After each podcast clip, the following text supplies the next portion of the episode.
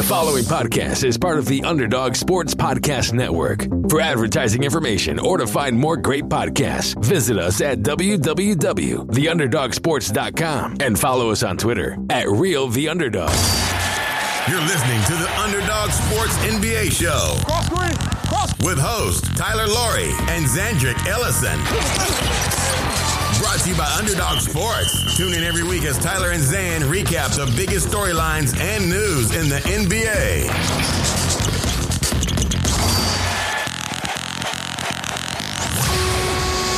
Welcome to episode 34 of the Underdog Sports NBA Show. I am Tyler Lorry, and I am joined, as always, by my co-host over in California, Los Angeles. In fact, Zandrick Ellison. And Zan, it's Sunday night. You just watched Game of Thrones. We're basically the most popular basketball / Game of Thrones podcast there is.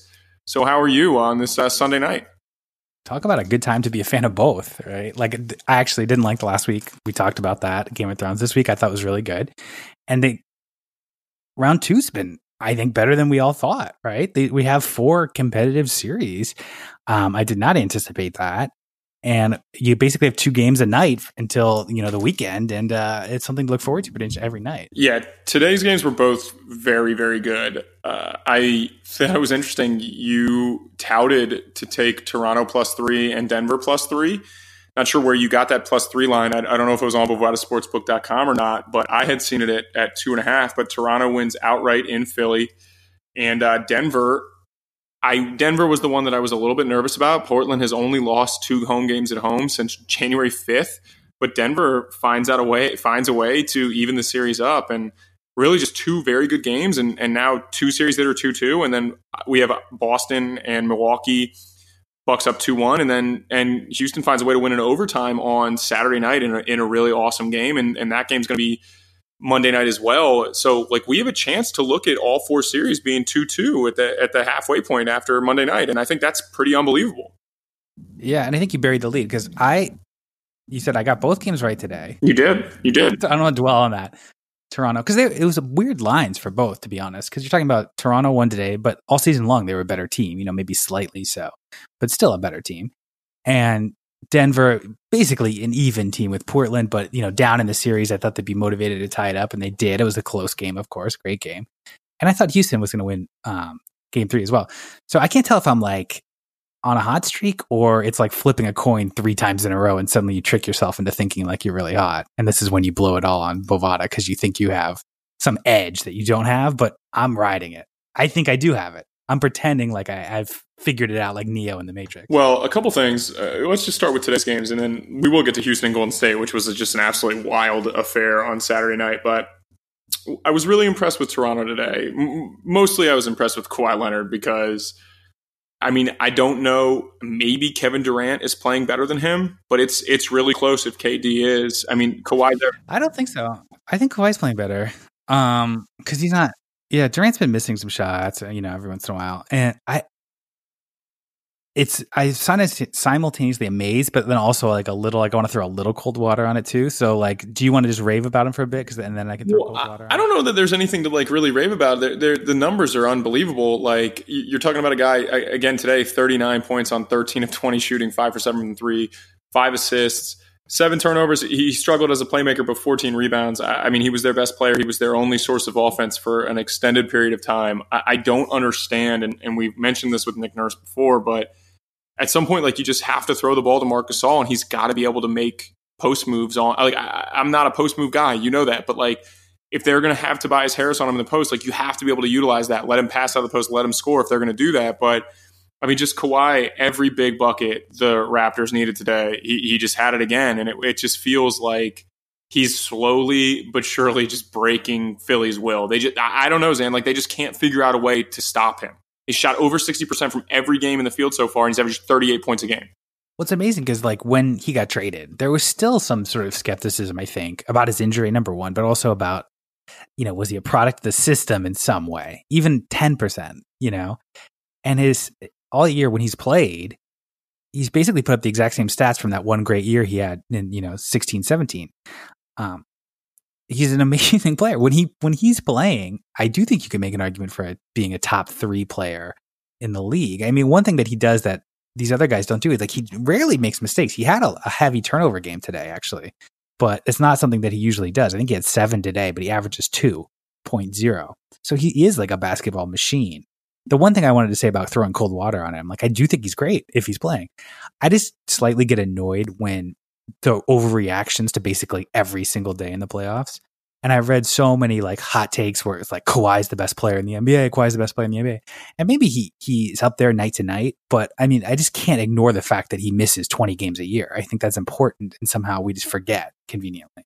And hopefully, like, it does feel like Toronto's done the right thing with his workload, just kind of like San Antonio tried to do, especially, you know, with all their stars in the past, but they managed him well this year. And it feels like we're seeing a guy getting stronger as the series is going on. But again, he did play 42 minutes today. A couple things with Toronto, I think, really good sign. Marc Gasol, 16, made a couple threes, like, very good sign to see him play well. Kyle made shots in the first half when they really needed him to.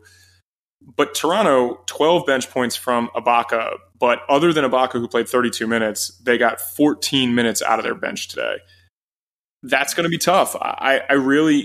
We talked about Fred VanVleet before, Zan, but he is just nowhere to be found. Just absolutely terrible. Can't get shots. Struggling to get the ball up the floor. So it feels like if Toronto is going to win this series, they cannot have Siakam have another game like he had today. Well, he was maybe hurt, right? And so, or a little like gimpy, and Ibaka, I think, filled those minutes well. He did really well. He did a really good job. But to your point, yeah, like Fred VanVleet, we talked about it last week. He's I don't know what happened to that guy. It's like, do you ever see Thunderstruck with Kevin Durant? No, it's like, I have not seen it. Or it's basically like Space Jam, where you switch powers. But like, there's a kid out there somewhere who has all the power, superpowers of a high end backup point guard. Because like Fred VanVleet, like, he just looks like he can't play right now. I don't understand it. He was one of my favorite backups in the league. And maybe I was going to float this idea to you. You know, as long as we're overreacting to every game in the playoffs, is there something to the idea that if you're smaller, if you're 6 feet, like Fred VanVleet, who's maybe not even 6 feet, or you're Kyle Lowry, who's not huge, or we can talk about later, Steph Curry hasn't quite been as dominant in the playoffs. Does size matter more in the playoffs? Yeah, I think there's less space. And I do think with the Sixers, just because of how supersized they are, I mean, JJ Redick is the smallest guy they play on a regular basis. They played 8 guys. I do think Boban got in the game for like a minute to contest an inbounds pass right before the end of the first half. But I mean, they only played Mike Scott, Greg Monroe, and James Ennis. And then you're looking at all those guys are 6'8 and above. And then Simmons, 6'10, Jimmy Butler, 6'8, Tobias is 6'9, Joel Embiid's, 7'2, whatever. And then Redick, 6'4. So I think this is a really tough series for VanVleet and Kyle to play in. It's really hard. You got to be able to make open shots. And the one thing with VanVleet is there's just not a lot of space. So I think it's really, really tough. 1 for 13 in the series so far. And it's something maybe about the size and the size of Philly on the other end. I understand if somebody's not shooting well, people go into slumps. But if you're tentative and you're not shooting well, you're not forcing the action. He's not big enough to be a great defender. He's pretty good for his size, but like he just looks like he's lost his confidence in some way, because he could be a good catch and shoot guy, even playing off Lowry. They've gotten away with that in the past, but I guess in this series you can't play these two little guards together. Yeah, they just can't do that. I do want to talk about Philly for a second too, because this was, I was joking around. I had a couple of friends in town for a bachelor party this weekend in Nashville, and they're big Sixers fans. And we were, hanging out yesterday downtown on Saturday, talking about how big of a game this was for the Sixers, and saying that this was, probably for the way the city feels about this team, the biggest game the Sixers had probably since they played in the NBA Finals with Allen Iverson. And I was really, really disappointed, like flu-like symptoms aside for Embiid and Simmons and whatever.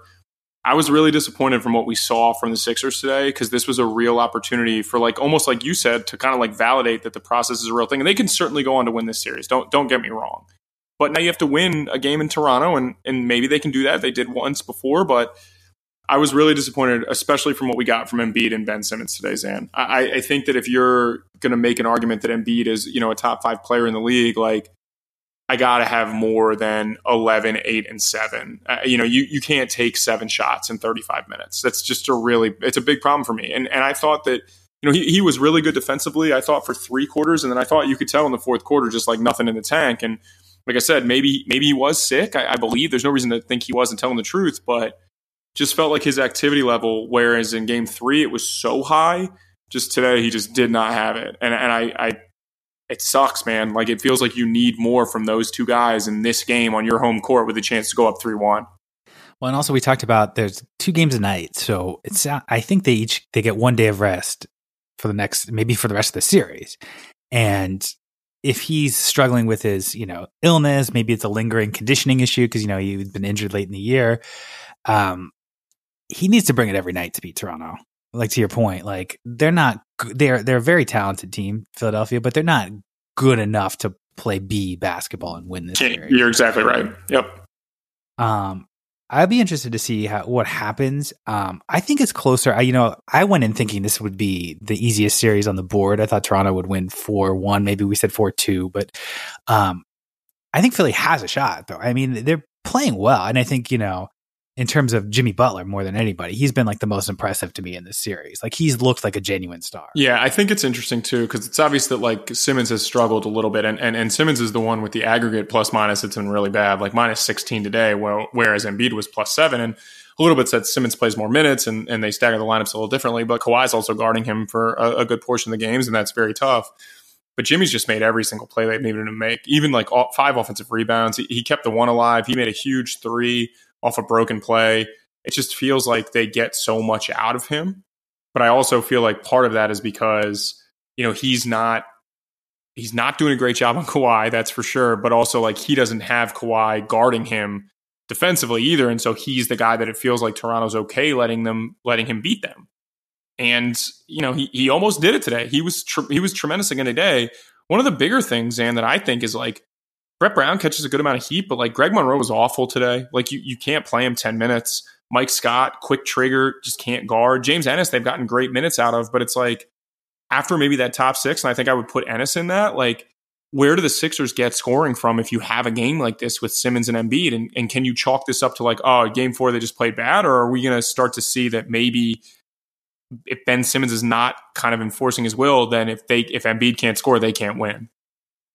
Yeah, and I agree with you about Ennis. He's been sort of like the wild card in this series. The guy who's cast aside by Houston. He kind of, in theory, fit exactly what they needed. And in theory, kind of fits what Philadelphia needs off the bench, and he's providing that. Guy who's pretty, I don't know if he's pretty good at everything, maybe average at everything, but, that's a playable player. Yeah, 26 minutes today, 3 for 8 from the field, 3 for 7 from three. Like, it's pretty much what you want him to do. Pretty much all corner threes. I know he hit at least one above the break three, but like, pretty much all corner threes, 5 rebounds, 1 turnover, 1 steal, 1 block. You got to feel pretty good about those minutes from James Ennis. But you're also, we're looking at a team right now. I think this was said today by Hubie Brown, but this is only the 17th game that their starting five has played together. So, well, and it's interesting because they shouldn't shock you that Embiid is less than 100% playoffs. It's probably surprising that he's playing in the playoffs and he got through the season. So it's interesting that Philadelphia knew that. That Embiid, or at least you might have to rest heavy minutes or whatever or through the course of the regular season. I'm always surprised by the team who have like a big center like Embiid and don't back him up with a counterpunching, more agile power forward / center.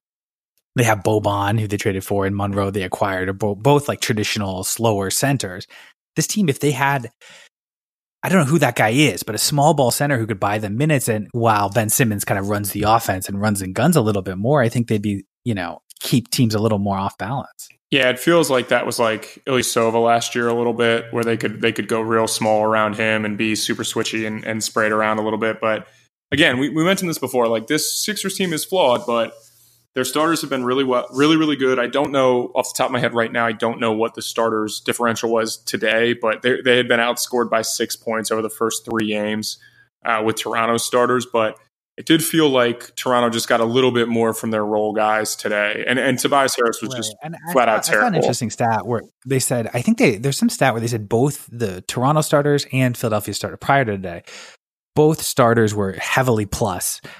And then the teams were bad without them. And, when you mix and match, that can both be true. The biggest takeaway for me, like Toronto, if I'm the Sixers, I'm trying to figure out a way to get my starters on the floor without Kawhi in the game because they cannot score when he's in the game. And I would be trying to run it down Toronto's throat without Kawhi in the game, because it's very, very, very hard for them to score if he doesn't play. And like I said, today they got 30 points from Kyle and Marc Gasol, and then they got another 12 from Serge Ibaka. Like, that's huge.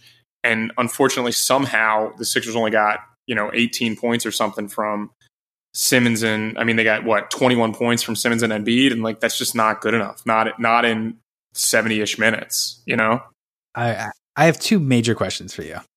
Takeaways from this game.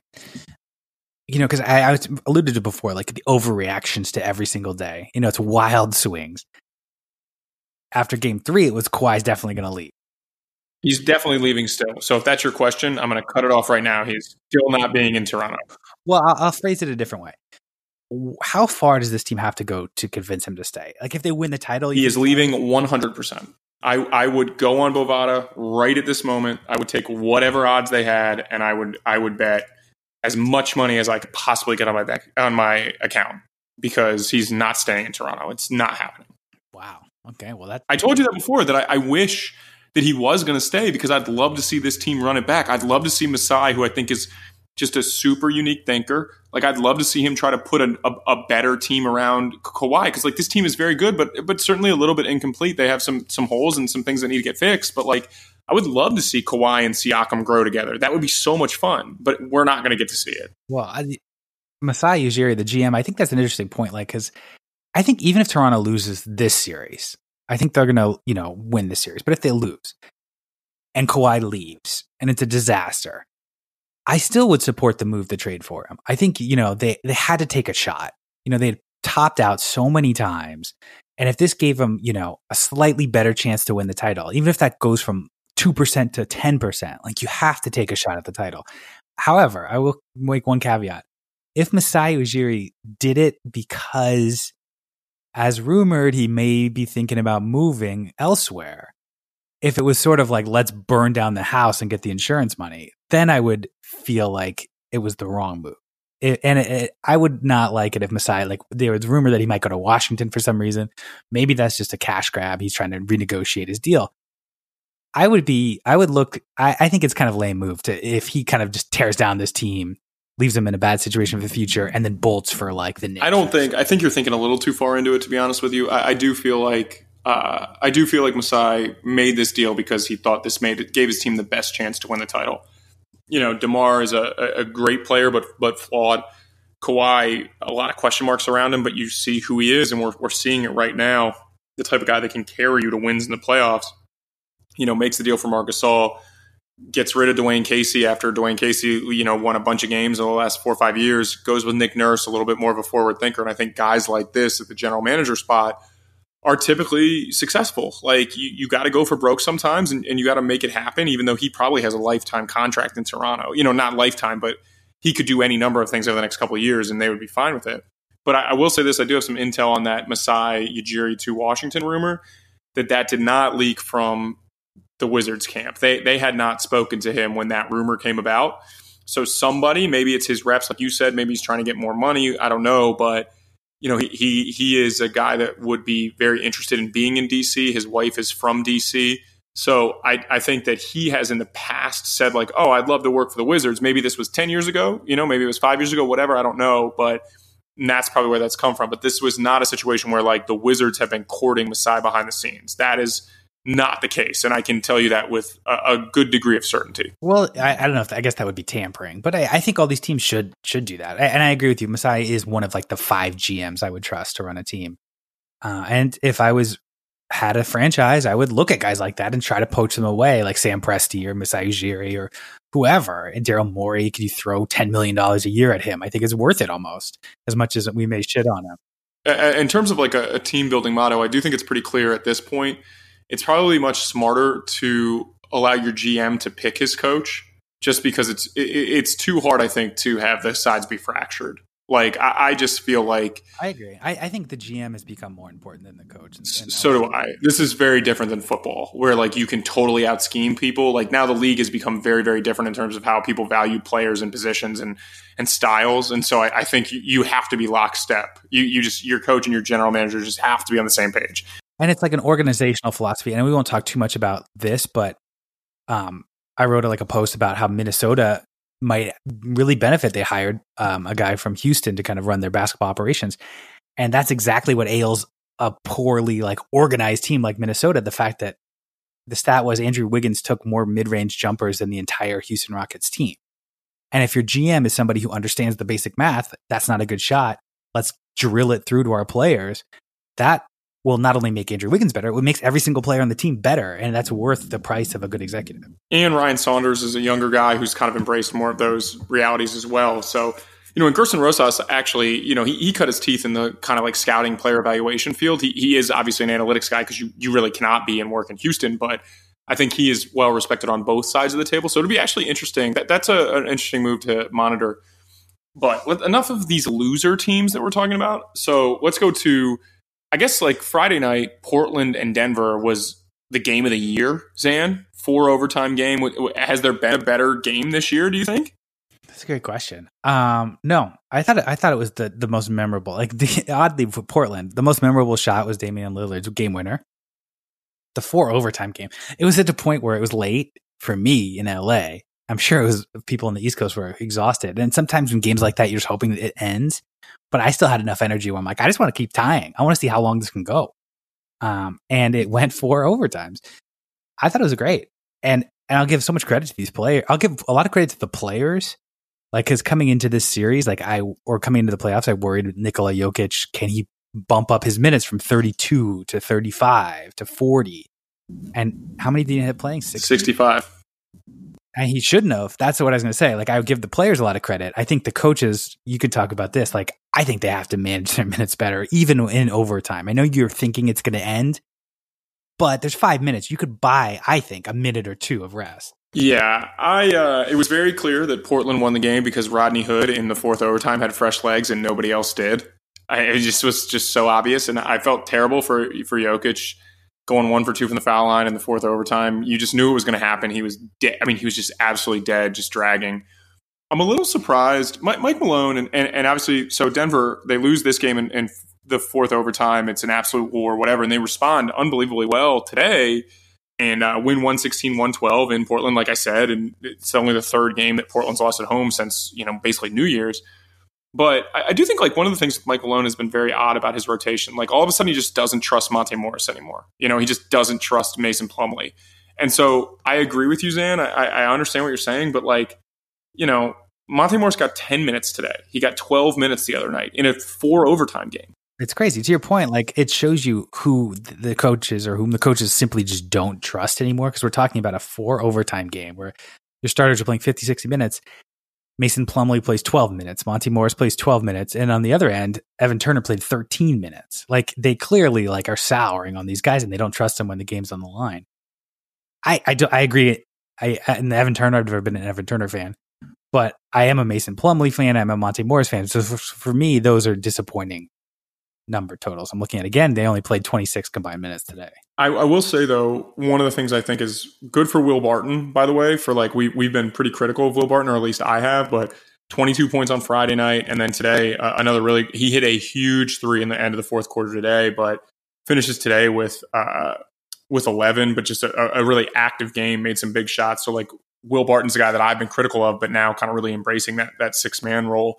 I will say I'm a little concerned, and I don't know if maybe this is a lack of, or maybe playing too many minutes, but Damian Lillard, you know, 2 subpar shooting games in a row, and then obviously game 1, he didn't shoot it well. So I would say that I think Gary Harris has done a very good job on him up to this point, but, you know, maybe Lillard is getting a little bit tired as well, and I think, like, this is tough. It's tough for a team like Portland, who the expectations are not super high, but at the same time, like, you've got a chance, you're at home, you're rocking and rolling, like you're a great story in the postseason, then you don't figure out a way to get it done today. And it's almost because like Lillard in the 3rd quarter, it just wasn't there. He just had a really tough stretch in the 3rd quarter. And well, I wonder this, like he had that game winning shot that I thought was one of the best shots I've ever seen. Best thing for him in terms of his national reputation. I wonder if it was kind of a double-edged sword in the sense that, is his shot selection going to change? Is he going to play a little too much hero ball? And you hear it in the announcer's voice too, when the game's close at the end, like, this is Dame time or whatever, you know, like he's going to shoot the game winner. It's almost like that old Kobe Bryant mentality that has been proven to be the wrong way to play. And he's kind of fallen into that. McCollum is there to shoot a lot of shots as well, but you'd hate to see them get too ISO heavy and too shot heavy on the backcourt. That's why I think Rodney Hood is so important, just to give him another. Yeah, shot. I mean, in Lillard, 4 for 16 from three in the last two games, and obviously we know he had a really bad game in game two, where Denver just couldn't make a shot. So we're looking at three games in a row from Dame that are below average or average by his standards, and that's a tough thing to look at. CJ McCollum very good the last two games, just a tougher cover I think for a guy like Torrey Craig, because McCollum's more herky-jerky, like a little bit more slippery, if you will, and he does a better job on guys that are good athletes, and I think that he's not quite as equipped to guard a guy like McCollum. I will say, though, Zan, Jokic, just tremendous. We get it. This guy, at this point, he doesn't really have to prove much else. But Jamal Murray, just two huge games in a row from this guy. And a guy in the first round that guys were like, oh, is Jamal Murray a star? Like, is this a player? But I told you right before we started recording, the second Nuggets player in the last 15 or 20 years to go back-to-back 30-point games in the playoffs, the other being Carmelo, and made all 6 free throws down the stretch, made a couple big threes. So I think I love Jamal Murray. Like, I was joking, like, how, I'm Nostradamus or whatever. I'm wrong more often than I'm right. And I'll admit this embarrassing take once. Like, I was really high on Jamal Murray in the draft and as a young player. And at one point, I would say to people, I might have to burn the tapes. I'm like, I think I'd rather build around Jamal Murray than Jokic, just because he's such an easy projection. This is before they broke out with MVP type numbers for Jokic. It's so easy to project, like, these guys, these shooters who can get their own shot. You see a Dame Lillard on the other end, even CJ McCollum. Like, every team could use a guy like that. Like, those kind of guys are stars. Whether they're elite or not, like, that's an all-star potential player. And obviously Jokic turned out to be a lot better than I thought, but I still believe that about Jamal Murray. I still think he's going to be an all-star in a couple of years. I mean, yeah, maybe as soon as next year or the year after. And like I said, with Denver, they're always going to have a bunch of contributors, just because they're like, we've talked about the guts of the house before, but they are built to win for a little while, and they are built to be flexible. And, like we don't know what Michael Porter is going to be, but this is going to be a really interesting team. I don't know. I'm curious if you have it up right now. I'm not sure if you do, but I don't know, like, on Bovada, if they've got to be a favorite to win the series now. But in my opinion, it shouldn't be much more than like minus 130 or minus 150 or something. This is a really close series. I do feel like Toronto is better.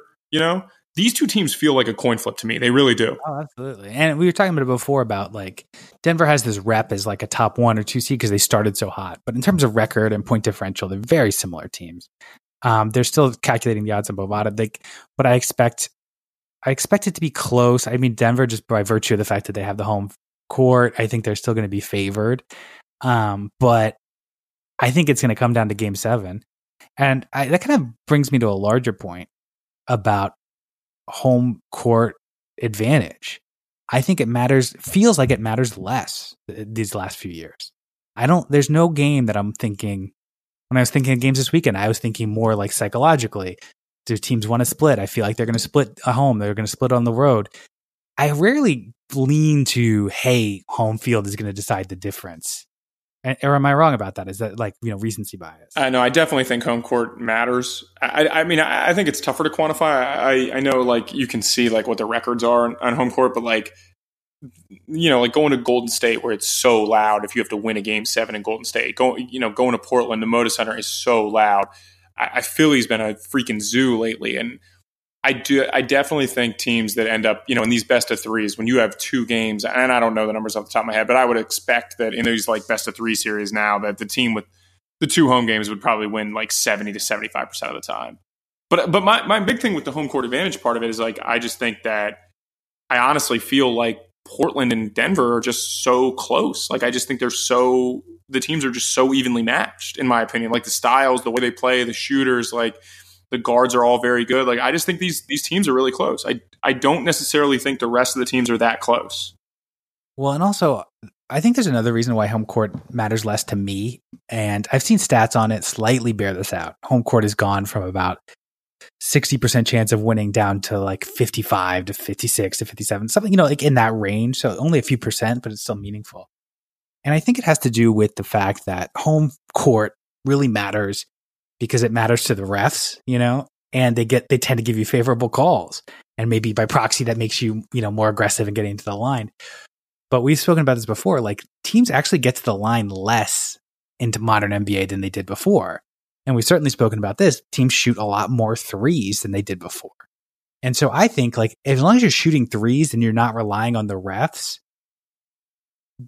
the home court can matter less. Do you agree with that? Or does that sound crazy? No, I think that's a pretty good point. I would be curious to see what the numbers are of officials, like how they call games in certain arenas, if you will. Like, is somebody more influenced by like an Oklahoma City crowd, a Golden State crowd, like a Boston crowd? You know, the more rowdy arenas, the louder arenas. But I don't know if you have that info or not. I just had the home court, and I think maybe that sounds, people might disagree because we've watched so much of the Warriors and Harden, and it feels like Harden, you know, the refs have become such an issue still, but it's really a Harden issue. You know, like, he gets fouled so much more often on threes. Like, I think I read somewhere that he gets fouled on like 10% of his threes, where the rest of the league is like 1%. So Harden's a different beast. But in terms of like the league as a whole, I think it's trending in the direction of more threes, less free throws, and perhaps, I think, slightly less of a home court advantage. Maybe it doesn't matter enough. But you know me, I'm always trying to figure out like trends and market inefficiencies. And that brings me to my next point, Tyler. Jeans. I had a friend, I'll tell you a quick story. I had a friend in college, Tom, rich kid, and he used to brag about his fancy clothes. And I remember him once saying, you see this watch, it's a $1,000 watch. It's pretty cool, right? And I go, well, does it tell time any better than my phone? Like, no. Like, you're just doing it to like peacock and like look cool. I mean, you're just like falling into the system. So if you're one of those guys spending $200, $300 on jeans, you just look like a douchebag. I'm sorry. Your skinny ass jeans. Be a real man. Wear some real jeans for good prices that you could wear anywhere. That's how you can tell if you're smart. If you're really, that's what I guarantee you, Daryl Morey's wearing Wranglers right now because he realizes there's no difference practically. We spend $300 versus these amazing Wrangler jeans that I could wear anywhere. I could go ride a bike. I could go scout talent in Croatia. I could write a manifesto about the refs, all wearing my real comfortable jeans, Wrangler jeans. I don't know if Daryl Morey wears Wrangler jeans. I think he possibly does, but a good place to wear Wrangler jeans is at a baseball game, and America's pastime is back. The smell of the grass, the crack of the bat, and now the sensation of money burning a hole into your pocket. Yahoo Daily Fantasy, Zan. The contests bring you closer than ever to the game that you love. Yahoo Daily Fantasy offers single day and week-long contests so you can pick a new team every day. To get started, it's super simple. Go to yahoo.com/dailyfantasy and find a contest that's right for you. You can try a 50-50 contest where the top 50% of a lineup wins, or you can try Yahoo's innovative quick match feature where they'll pair you with another player of your skill level. Or you can play for larger prizes and bigger bragging rights in guaranteed prize pool contests. Yahoo Daily Fantasy has the lowest management fees across the industry. So don't play with the other sites that charge you high fees just to play. Yahoo's lower fees means more prizes for you, the players, to win. Use the promo code POD25, POD25, for $25 in free play when you make your first deposit. The sooner you get to playing, the sooner you can get to winning. Go to yahoo.com/dailyfantasy to start playing today. I do wonder, Zan, not to jump right back into the playoff talk, but what are we seeing with this Kevin Durant, Steph Curry dynamic? I don't want to be a talking head. I don't want to be Stephen A. Smith. I don't want to be Skip Bayless. But what do you think is going on between Steph and Kevin Durant right now? Because we're watching KD play at an unbelievable level, and we are seeing Steph Curry play as bad as I've seen him play in a long time. Are you worried? Mixed thoughts. I don't know. That could be the episode title, Waffle House, because I do feel back and forth on all these issues. For me, like, it's partly this, I think everyone overreacts to every game. I see a lot of stats thrown around. They're like, in this series, Steph Curry has shot this. I'm like, it's been, what, 3 games? Let's not overreact to like 3-game sample size. At the same time, Waffle House, Zan, says, it does look a little funky, right? I mean, and I think you could think of this as like a long-term trend. Like, I don't know if Steph's ever looked that consistently amazing in the playoffs as he does in the regular season. Does that sound like an overreaction? But I remember, you know, even the years pre Kevin Durant, like he didn't win MVP when they had Iguodala. He probably should have, but it was close. And the fact that he couldn't win Finals MVP in a season when he had arguably one of the most dominant seasons of all time. You know, if he's a 9.5 in the regular season, he's like a 7.5 in the playoffs, and it's been fairly consistent. Yeah, one of the things that I will never be able to get it out of my memory, and this is coming from one of the biggest Steph Curry guys there. Like, I think he's incredible. I think he's changed the NBA. Like, but I'll never forget in Game 7 in 15-16, the 73-9 team, or I guess 16-17, sorry, them switching Tristan Thompson onto him a couple times in a row, and Steph just not being able to make a shot over him. Like, you know, he can get threes, he can play around with the ball, like dribble, whatever, and just not being able to go by him and get to the rim, and then, you know, having to take threes, which is great. That's what we want him to do, but having to take tough contested shots. And I don't know if this is something we should be concerned about now. I'm not sure, but, you know, watching him just miss layups yesterday, and like him getting dunked, him spriting himself on a dunk at the end of the game was more funny than anything else. But like, I mean, he missed like a couple layups where like he was at the rim, like backboard rim, just couldn't get it to go. It just felt like something happened last night. I don't know what it was, and I'm not expecting him to play as bad on Monday night as he did on Saturday, but God, Dan, he was so bad. He was, I mean, like, God forbid, like Russell Westbrook have a game like that, you know? Like what we say, like LeBron, if he plays that bad, if KD plays that bad, like where's like the media on Steph Curry? Because I mean, we're watching Durant. I saw a lot of overreactions. You know, he's averaging 18 points in the series so far, which is amazingly low. We said it before. Like, I think if Steph Curry played like Harden plays, he'd be the best player in the game. But he gets gun shy. I don't think he can play that way. Yeah, maybe he doesn't have the durability or the strength to do that. But whenever I watch the Warriors, I feel like he's the difference making in terms of them being historically great. And it's always like Kevin Durant keeping them in games with these short range, mid range, long twos.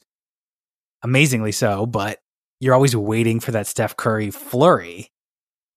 And I feel like I've been waiting for it for like two playoffs now. You know, it's like waiting for a Godot. I'm like, I don't know if it's coming. We're to the point with him, like when he takes open shots, you're always surprised when he misses.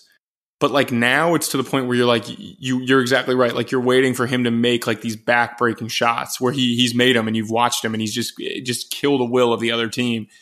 And they're not happening right now.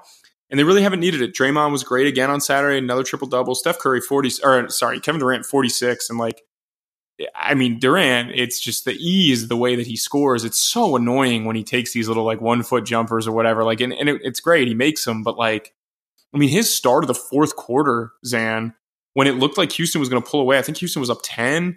And then Durant just scores 10 straight on it by himself, 2 threes, like 2 pull-ups. And it's like, what do you do to stop this guy?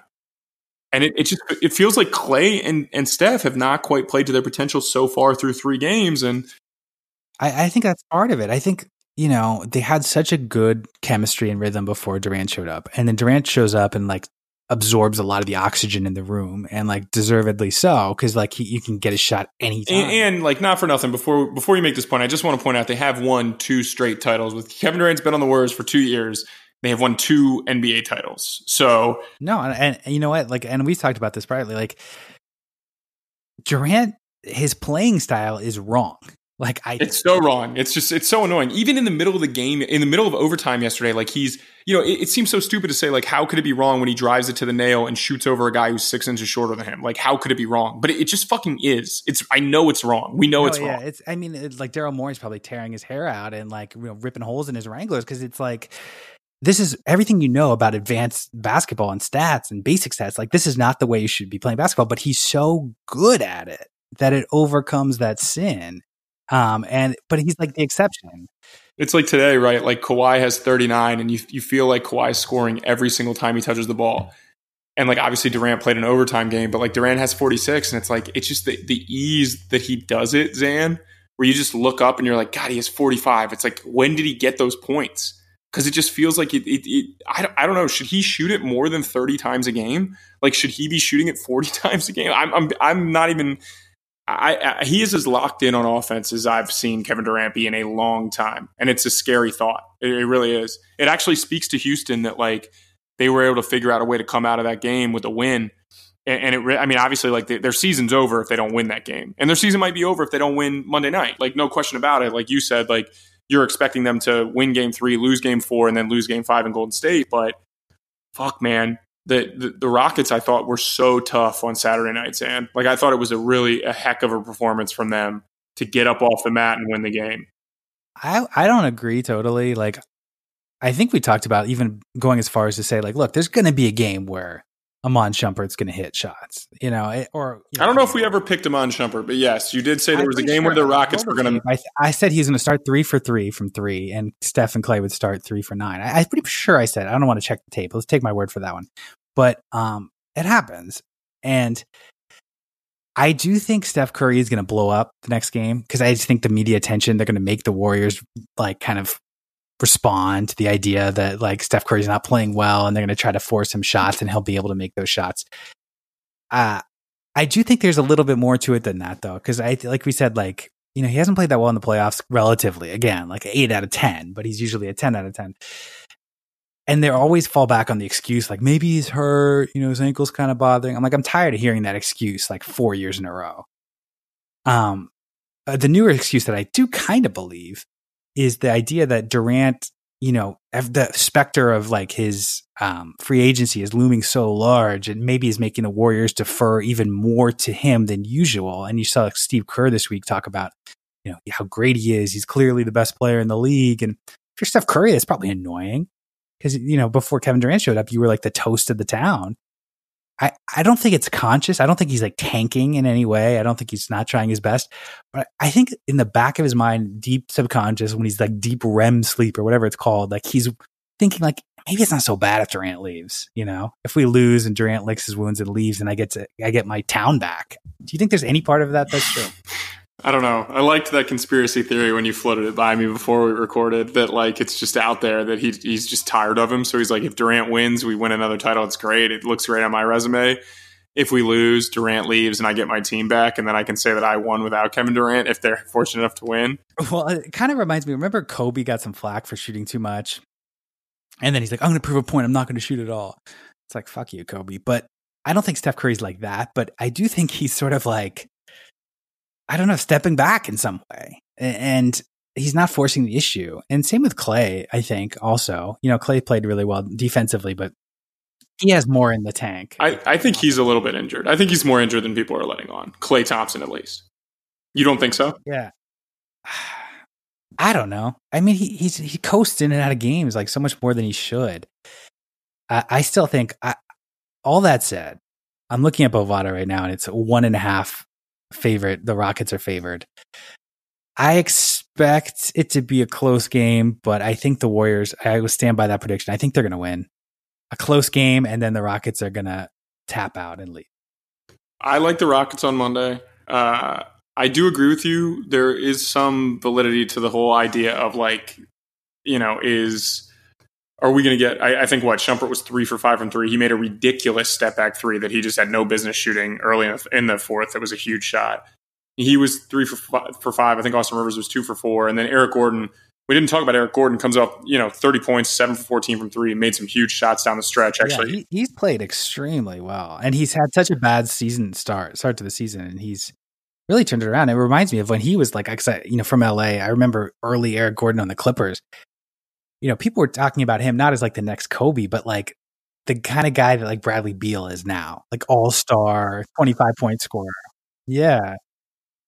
And he flashes that still, I think, in times. But it's still kind of a funky lineup, I think, because they're so guard-heavy. I'm a little bit concerned about the fact that, like Harden, I'm not concerned. He can play as many minutes as he wants. But Harden, just about 46 minutes. Eric Gordon, 45 minutes. Chris Paul, 44 minutes on Saturday night. 2-game turnaround for those guys. That's an awful lot of minutes they hung on them because Daniel House didn't play and, you know, his foot's kind of messed up and they need Daniel House to play well. Like they need something from Daniel House. They've gotten really good minutes from Austin Rivers. I want to believe in the Warriors and or in the Rockets. I really want to. I really, really want to. I kind of believe in them as their style is so good. I believe in that. I totally believe in that. I just don't think the talent matches up this year. And as much shit as we were talking about Steph Curry in the playoffs, not overreacting. This is a historical truth for 5-10 years. Harden does not play as well in the playoffs. It's not like, I don't think it's like an effort thing. I don't think it's a choking thing. He shoots in the regular season 36% from three, over 36%. And that goes down to under 33% in the playoffs for his career. So we're not overreacting to one game. He's not as good in the playoffs. And you could make the argument that no one's as good in the playoffs. These are tougher defenses, but that's a big drop off. I don't know really how to explain it necessarily. It's a tough argument to make when he just gives you 41, 9, and 7 in an overtime win. It is a tough argument to make. But I know right now one of your biggest things is like no recency bias. That's your big thing this episode. Yeah, that's why I'm citing 10 years of worth of stats that he hasn't played that well. And there was I heard some of that rumblings that the team looked a little better when Chris Paul was running the team. I don't know. And where did you hear those rumblings from? From like CJ Paul? From like Oscar from The Office in a State Farm commercial? Did he say that? I'm telling you, they did go on a run when Harden went on the bench. Same, remember with that one Josh Smith game when they came back? Oh my God. He won him the freaking game in overtime. Like, are you serious? You are. Like, are we really gonna shit on James Harden? We might only get one more game to talk about James Harden being like awesome. This might be it for us, okay? Are we really going to kill him? He made the big three in overtime. Like, with one eye. His eye's all messed up. He's a super fun character to watch right now. Are we really going to go do this on James Harden and make me like it's late on a Sunday night? Like, are we going to make me get angry about this? Because I mean, I can't. The guy was awesome on Saturday night. He was great in the second half. I wasn't super impressed. He misses a lot of shots. All right, let's go to someone who constantly. Let's go to someone shots. If Steph Curry shot 32 shots, he would be better than James Harden. Just shoot more, Steph. I don't know about that. He shot 23 shots. He was pretty freaking terrible. All right, let's go to the last series. Boston thought you basically said beforehand, we can roll the tape on this too, that like bet Milwaukee both games because you're likely to win one and like the odds are good on Bovada, whatever. Well, that was like the weirdest. I think somebody was asleep at the switch on Bovada. They probably fell asleep listening to our podcast, like because that line didn't make sense. The fact that Milwaukee was, I think, the underdog. Yeah, Milwaukee was a 2-point dog, which made 0 sense when they were a 2-point. When they were 7-point favorite in game 2, and they just blew them out. Look, it's the same thing this week. Same thing this game. I mean, so it's only 1.5, but I don't know. You're not going to win huge betting that 1.5, but I'll tell you, it's tempting. I don't think Boston's guaranteed to tie it up. Yeah, I agree with you. I don't think that either. I do think one of the subplots to pay attention to is Kyrie went off about the officiating after the game, and his main gripe wasn't necessarily total volume of free throws. The Bucks had 36, the Celtics had 32, but Giannis had 22 of those 36 free throws, and he did not get fined. Now, we like to throw conspiracy theories out on this one, but I think in general, when you do not get fined for criticizing the officiating, that means the NBA likely thinks that you had some sort of a gripe, okay? So what I would say is if there is some sort of prop on Bovada about like, Giannis total free throws in game 4, I'd be looking at the under on something like that. I think we'll see a very differently reffed game on Monday night. And I think that matters for Boston. Giannis needs to find a way to score, and if he doesn't go to the foul line quite as much, it's a little bit tougher for him. It's a little bit tougher. It impacts him in terms of getting shooters involved. So while I agree with you, I don't think Boston should be a heavy favorite to tie this series up. I do feel like we'll see some slight tweaks, especially from the officiating standpoint, on how Giannis plays on Monday night. Yeah, it's hard for me to cry about that from Boston's point of view because Kyrie, after not shooting a free throw, shot 12. And the team as a whole, 30 for 32, Boston. I mean, that's been sort of like their Achilles heel as an offense is not getting to the line, and they did a great job of that. But I agree with you. I mean, if Giannis doesn't get into the line, his effectiveness is severely limited. I just think Milwaukee's so talented enough that they could overcome that. I don't know if Brogdon – have you heard anything about Brogdon coming back? And we just keep hearing he's close. I hope he plays. I really do. But I don't know. Pat Connaughton – who I was very critical of in games 1 and 2, had a pretty good game 3, and Milwaukee's going to be careful if they feel like they're going to win this series and they want to save them for Toronto or whatever, or save them for when they play the finals against Golden State. Like maybe we won't see him, but we just keep hearing he's close. And then Marcus Smart is close too, and Boston fans are probably really excited. I'm one of the reasons I'm a little skeptical about Boston in the series is I don't necessarily think it's a big positive to have another small guy. I know he plays big, but another small guy against Giannis. I think you need to go bigger. And I'll make a prediction. I'll test my hot streak. This is going to be as specific as it could possibly be. I think Marcus Smart is going to play. The announcers have a couple of hustle plays and maybe hit a 3 or 2 early. The announcers are going to flip out and talk about how he's the X factor, the heart of the team. The fans are going to go crazy. Second half of the game, he's going to shoot him out of it. He's going to make some turnovers. Like the bad side of Marcus Smart is going to emerge at some point and cost them the game. Can I ask you a question about Boston? I want you to be totally honest with me. You have to pick Jason Tatum or Brown. I can't. What is his first name? How Jaylen Brown? What the heck is going on? Jaylen Brown. We are a basketball podcast. You need to pick those two guys.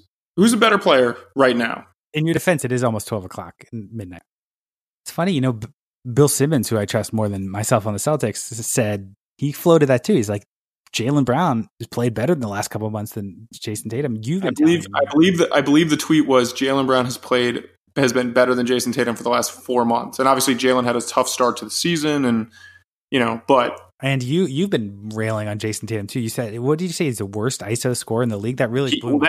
That's actually a fact. Like in terms of ISO tracked possessions, he is the least efficient ISO scorer in the NBA out of 96 players with enough possessions. That's really surprising because he has such a rep as a good ISO scorer. And it might be what I was talking about with Damian Lillard when you get the smoke blown up your ass and go ISO Tatum. That's your skill, and then you end up overdoing it. I don't know. Maybe I'm stubborn. I still think Jason Tatum's better, but Jaylen Brown's really impressed me, actually. Like, I always thought he's supposed to be such a smart guy, but I always thought his basketball IQ is not matching that. But he's fit in really well. You talk about, like, there's not much he does poorly at this point. Don't you agree? He could defend, he could shoot, he's an athlete. It's an interesting, we talk about roster construction all the time, and that should just be the name of every single episode because I say it so many times. But when you talk about a guy like Jaylen Brown, I think you're looking at a different kind of player than you are with Jason Tatum. With Tatum, I think there's that superstar upside. I think you can see it. I think one game you can get 35 from him. He can keep you in it. He can make shots in the post. Like they can throw it to him in the mid post. He can make open threes. He can guard. But like Jaylen Brown, your baseline seems, at least so far in this series, the baseline seems so much higher.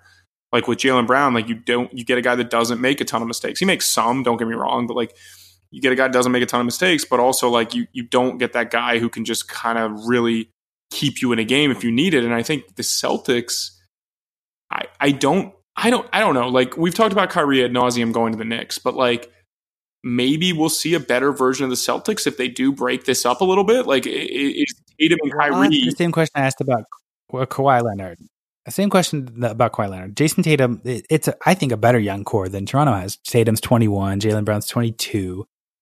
They have some more picks. They're not super high picks, but the more picks coming in. How far do they have to get get Kyrie to sign on the team? Ooh, that one I don't know. He is a weirdo, man. He's a basketball genius. You can't understand what he's saying. He is a basketball genius. I love Kyrie Irving. Like it's so weird, but can I give him some advice? He called himself a basketball genius. In life, never compliment yourself.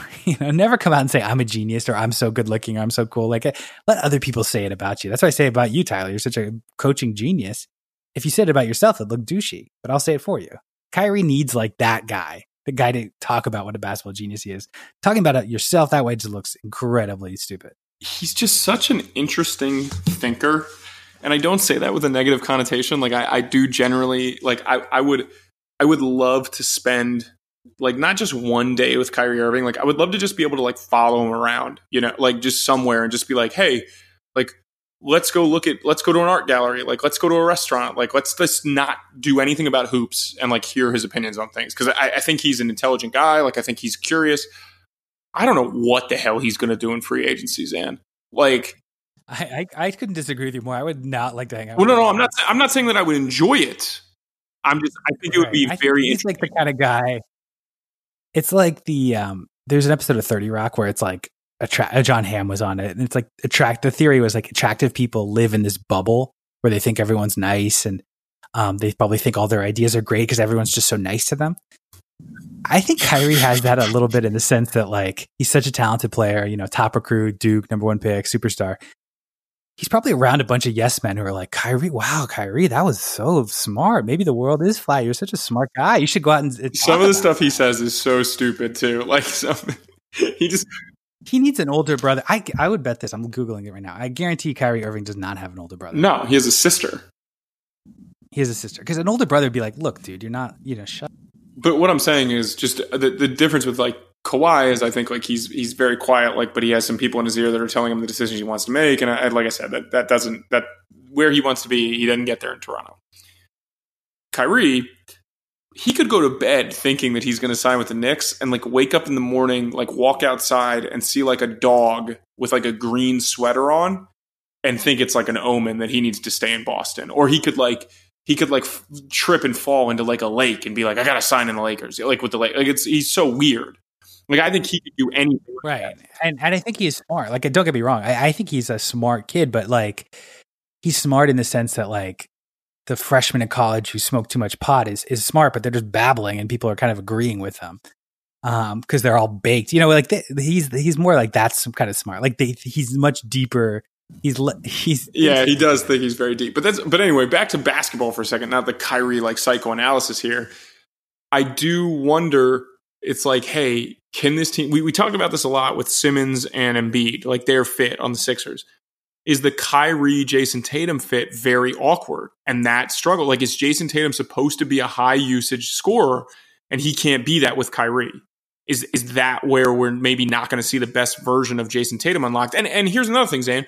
Is the best version of Jason Tatum a great basketball player? You know, is that the guy you can win with? I don't know. You could do it with Kobe Bryant, but don't think Jason Tatum's Kobe Bryant, at least not now. I'm just turned 21. Yeah. I'm not writing off Jason Tatum at all. I'm not. I'm just saying, like, I think they fit pretty well together. I think, you just said not to go psychological analysis, but I think there's part of that, like, I don't think Tatum wants to be this guy, Zan. He didn't dismiss the idea of going to New Orleans either. He didn't sound to object to it. I think Kyrie, in my head, he left the Cleveland because he's like, look, it was like almost like a squire becoming a knight. You know, I have Game of Thrones on the brain. He's like, I just was the squire for LeBron James. Like, I am ready to be a knight. I'm ready to lead my own adventure and be like heralded as the conquering hero. And going to Boston, a talented team that went to the conference finals without you. Like he's still putting up numbers, but he's not being lauded as like the conquering hero. And there's still rumors like, you know, are they better off without him? You know, Tyler Lowry saying maybe they're better off without him. I think that kind of I actually think they're better off without Jason Tatum if in that particular duo. So if it comes up, the Anthony Davis rumor, you would do that in a heartbeat. I told you I wouldn't at the time. I would have done it. I would have traded. I don't love high volume ISO wings because like I just Kevin Durant. No. Like Durant's different though, in my opinion. Like Durant and Kawhi, even Kawhi, like he does have a little bit of that like mid range, like hesitation type deal in him where they post up. Like, but Tatum wants to play so slow too. Like Durant can play with pace. Like Kyrie can play or Kawhi can play with pace. Like, but also those guys are. They're such great defenders as well. And like, they're also, both of them are very good shooters. Durant's, you know, an elite shooter. Kawhi's turned himself into a great shooter. Tatum's not that guy. Like his numbers last year were buoyed by an absurdly hot start from three that he's never replicated. You know, he had three really hot months shooting the ball and he's been like a 33% 3-point shooter from like the rest of the time. So I don't think that guy can win you a title. I don't know. Kawhi maybe can. He was in a perfect situation in San Antonio, but like, I don't know. I would rather have Anthony Davis than Jason Tatum, even if it's for a year, because if you win a title, I think that trade works. But Tatum, to me, I just have always – the Jason Tatum, the understanding I've always had is that he has always wanted to be a first-option, high-volume, high-usage scorer. And I don't know that that's the type of guy that is the best player in the NBA unless they're a generational talent. And Tatum is really good and he's really skilled, but he's not a generational athlete. He's not a generational shooter. Like – I don't know if he's the guy, you know? I don't know.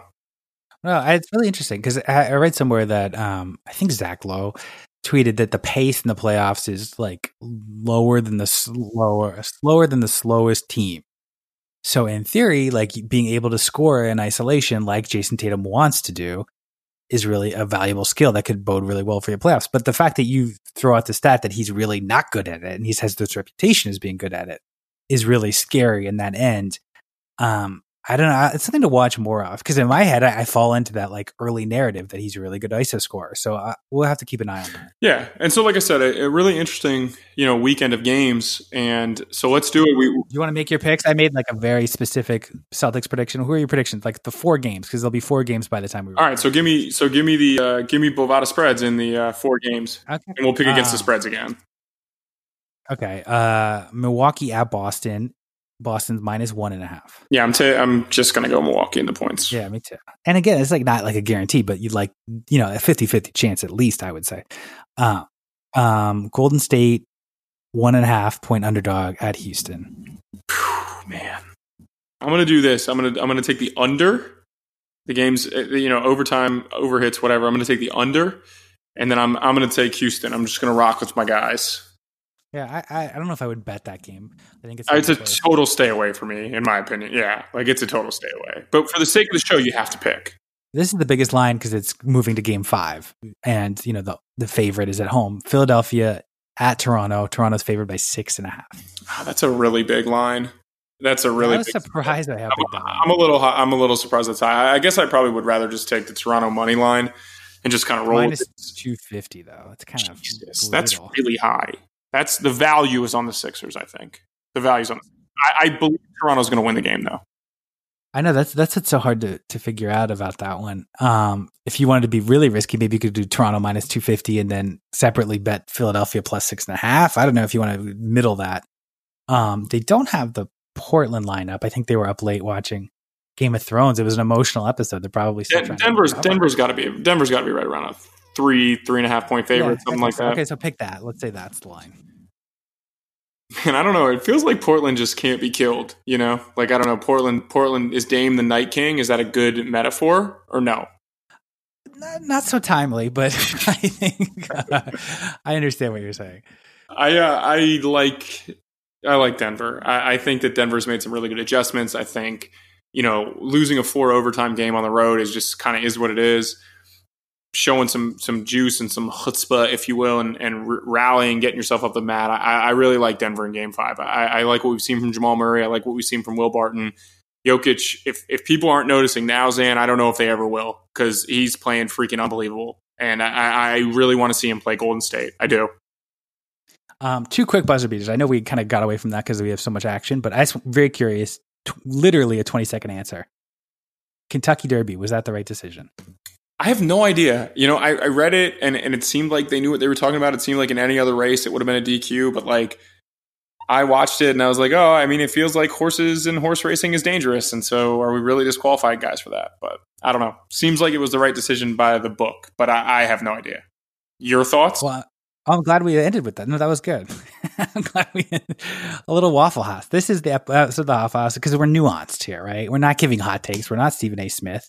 We're giving you good deals on jeans, and we're giving you smart analysis. So let's see if it pays off. All right, that's it from us this week. If you like what you hear, that's it from us until Thursday. We'll be back Thursday, playoff time, 2 times a week, tons of content. But if you like what you hear, email the show, xandrickellison@gmail.com, and leave us a rating, leave us a review.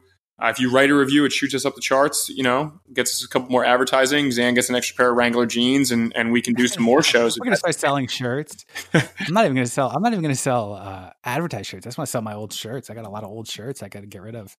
You can use electronicbay.com for that. But he is Zan _Ellison on Twitter. I am @CYS Tyler. And we will be back on Thursday. So thanks as always for listening. Thanks for listening to the Underdog Sports NBA Show with your hosts, Tyler Lowry and Xandrick Ellison. Tune in next week for more NBA storylines and news.